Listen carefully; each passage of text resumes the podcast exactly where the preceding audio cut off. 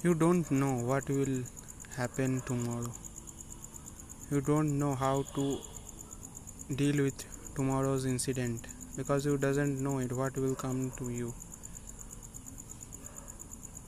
and for that you are sad that you are thinking what will come and you are thinking like all that stuffs that anything could happen and in that situation you can only do two things. Either you can sit and think that what will happen tomorrow or just fully enjoy the time you have left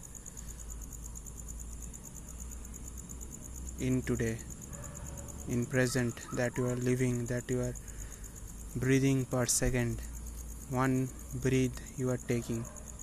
You just enjoy that and be happy and do the works that you feel like. And keep going. Thank you. Tata